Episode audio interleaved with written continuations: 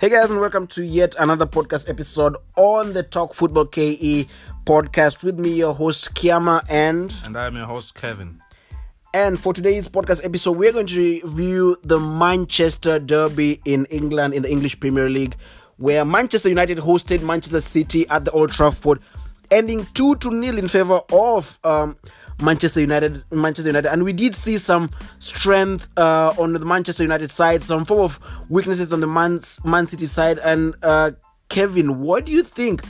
Maybe going into the second leg of the UEFA Champions League, what do you think this will do to Manchester City's morale going into that game?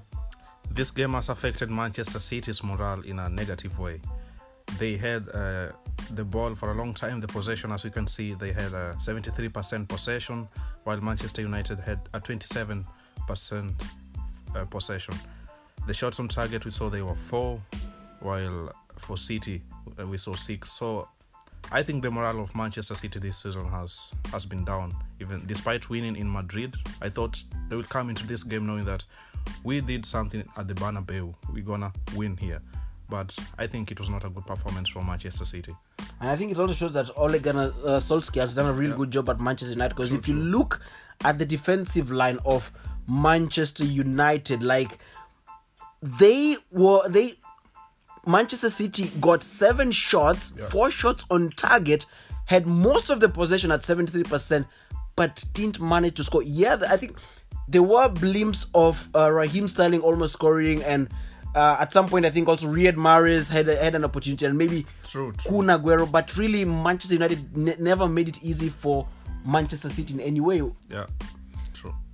And um, coming back to the English Premier League, like, what do you think that? What do you think is the main problem at uh, Manchester City, City? Do you think maybe it's to do with their current form? Maybe they're not really in quite a good form, having lost the interest in winning the in winning the English Premier League. Because now with Liverpool ahead by close to 22 points, actually 25 points, whereby Man- Manchester City st- still have a game in hand. Do you think that maybe it's caused like Manchester City's sudden drop in form is caused by, you know, Liverpool having already hypothetically won the title and there's no title race anymore, or I think that's a big factor. The first factor, I think, it's uh, because Liverpool have dominated the league. They wi- they I think they will win the league in two games or I think it's two games. two yeah. games, yeah. And Man City feels like everything is against them this season because we can see that the UEFA has banned them from participating in their competitions. Uh, though it's not confirmed, but 90% it will be confirmed that they won't play. In I think it's going to go through. It's just a question of will it be the two-year ban that UEFA or- stated, or Yeah. maybe will Manchester City be able true. to reduce that maybe to a one-year ban? But I think it's a ban that will uh, take place. Yeah. I thought that those will be the factors that will motivate Manchester City, seeing that we have to win this Champions League, we have to win the rest of the uh, league games, uh, because next season maybe we might not win it again. May, maybe we'll not be participating in the UEFA Champions League, but we have something to give to our fans now that they won the uh, a cup against Aston Villa in the weekend. I think this should be a motivating factor, but I don't know why City is just slowing down in everything. We can see in during the last five games they won uh, only Only three. the yeah, last two. Yeah. true. And what do you think about Bruno Fernandes? I thought that Bruno Fernandes was really outstanding in uh like this guy is really good in Manchester. I think it's yeah. it was a win-win signing for Manchester United. What do you what do you think about what, what do you think of his performance? I think he's he will be one big thing. He will be one big thing. Uh, as you can see, he he used the brain to play football.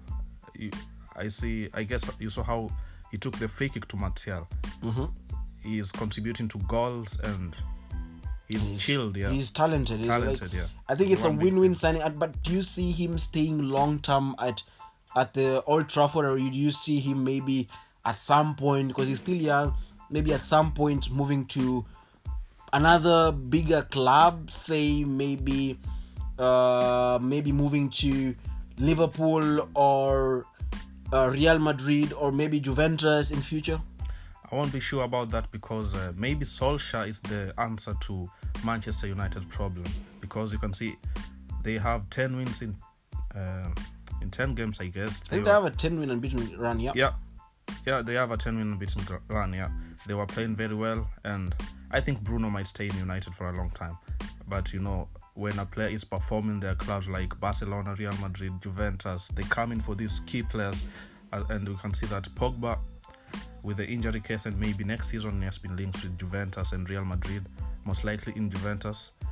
I think uh, Bruno might stay for a while, even if it's a five-time, five-term year deal. He might stay, yeah.